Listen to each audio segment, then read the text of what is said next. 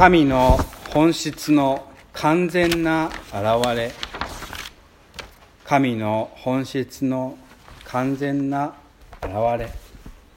それは先ほど読まれたヘブライ人への手紙の第一章の2節。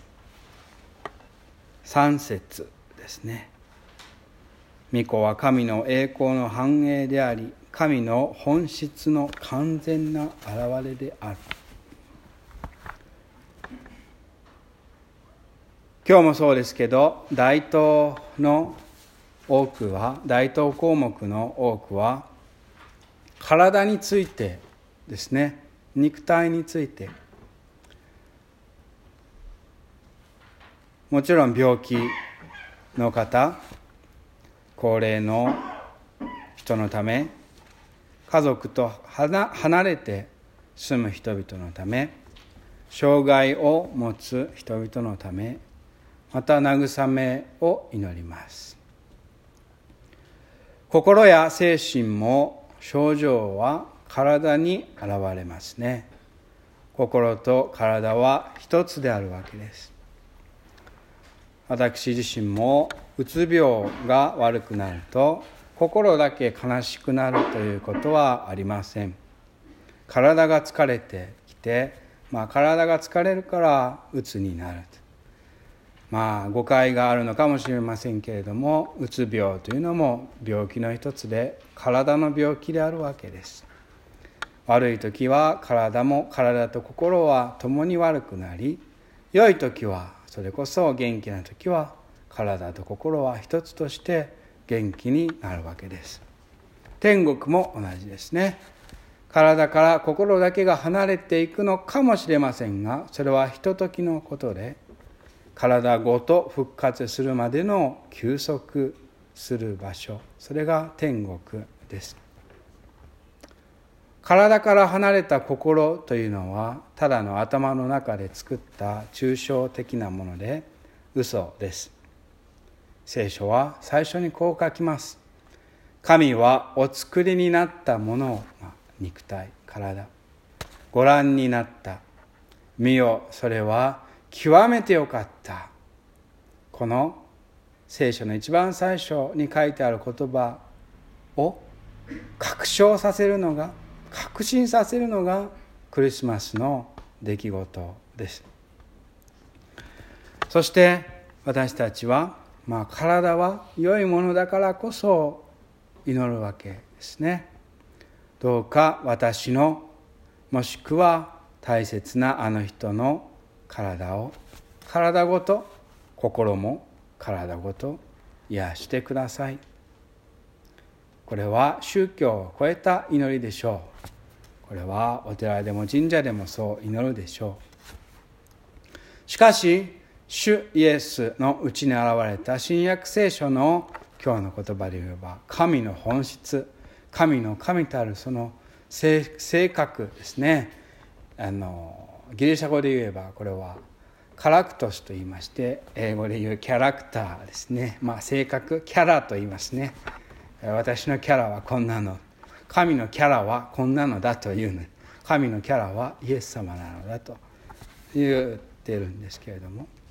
この神のキャラは肉体の苦しみなどそしらぬ顔で天井で、えー、涼しい顔をして高い天井に座している存在ではありません。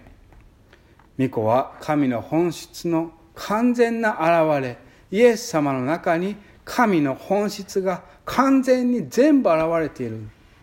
そう言います。つまり新約聖書の神は私たちの神様は肉体を精神より堕落したものともしくは俗的なものだとして軽視しません。軽んじません。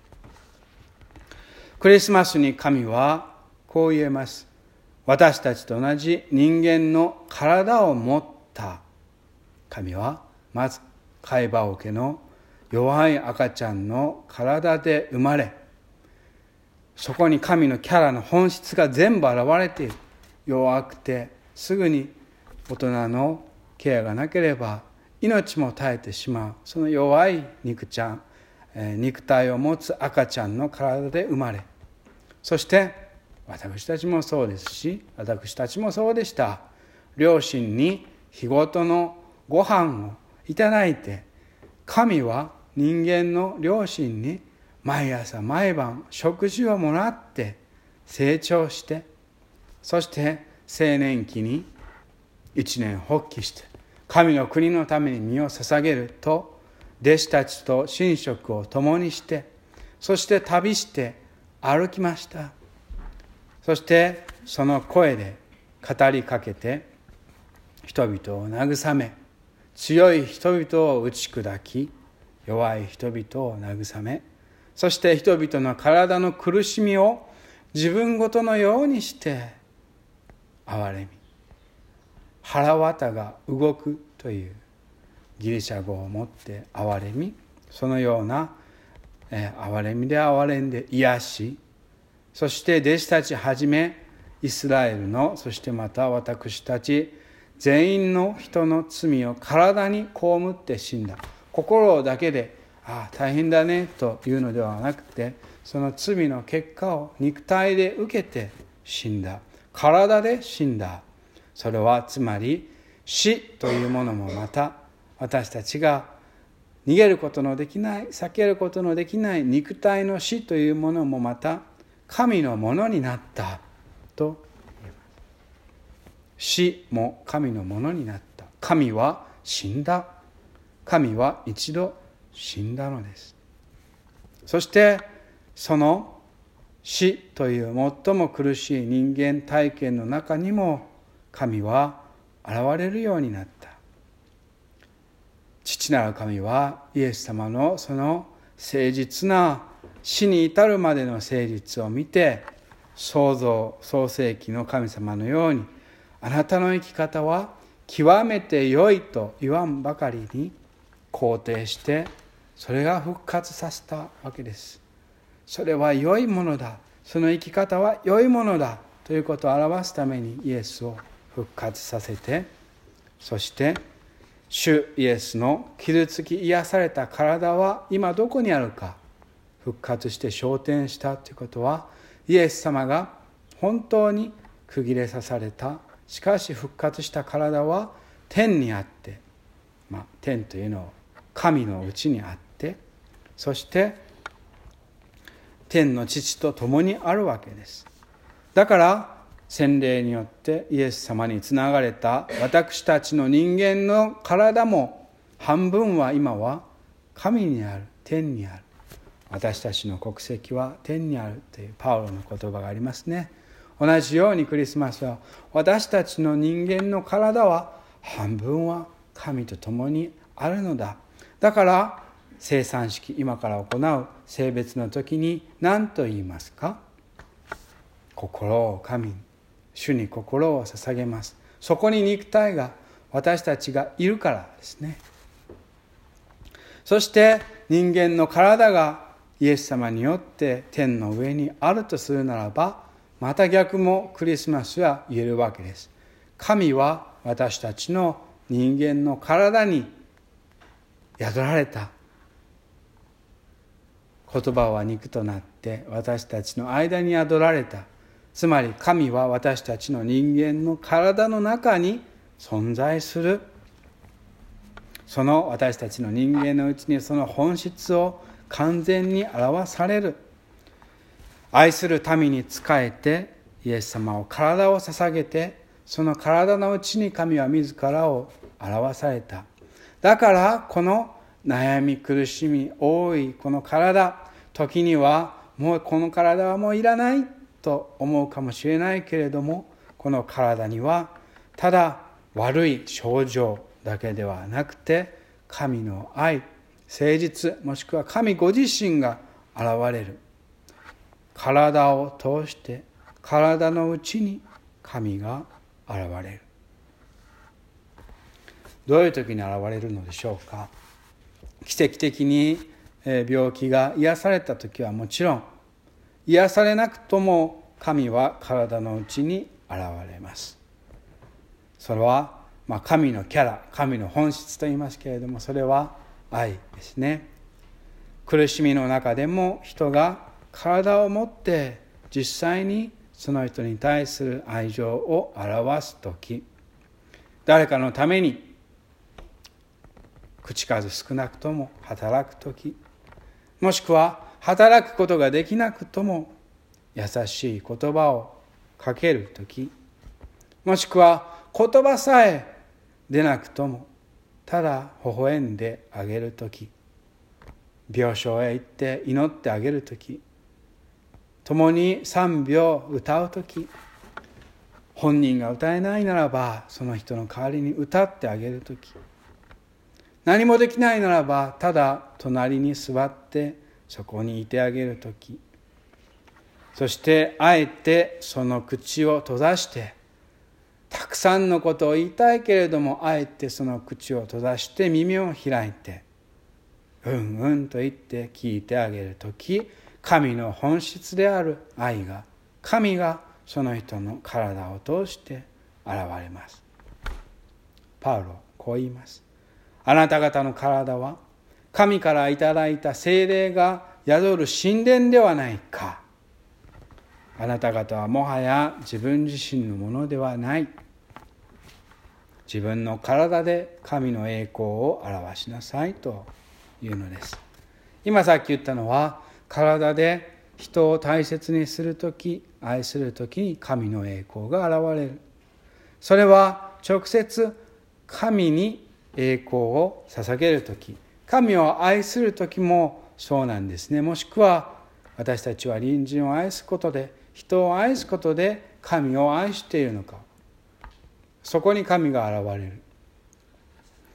洗礼を受けてまあ少し混乱していてまあ皆さんというかまあ大体そうでしょうけどいろんな教会キリスト教はいろんな教派があってどの教派に行っていいのか分からなかった時まあ結局私は非常に珍しいケースとして自分でいろんな教派へ行ってカトリックも正教会もいろいろ行ってまあ、ここを選んだ成功会を選んだという非常に珍しいケースですけれど悩んでいる時に、まあ、導いてくれた兄弟に日曜のある日、まあ、あのその大学町には教会が4つも5つもあるわけですね。みんな大体歩いてる人は教会に行くわけですけれども違う道へ行って違う教会へこれは同じ神様を、まあえー、賛美しているんだろうかと自然に、まあ、疑問に思っていた時こう聞きました、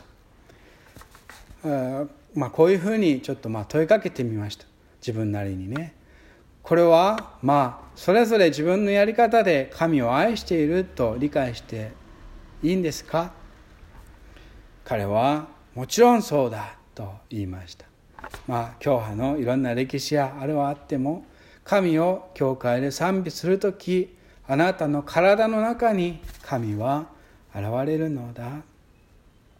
それはどういうことでしょう。私たちが礼拝において歌を歌ってひざまずいて立って神を礼拝する時私たちの肉体の中に神が現れる。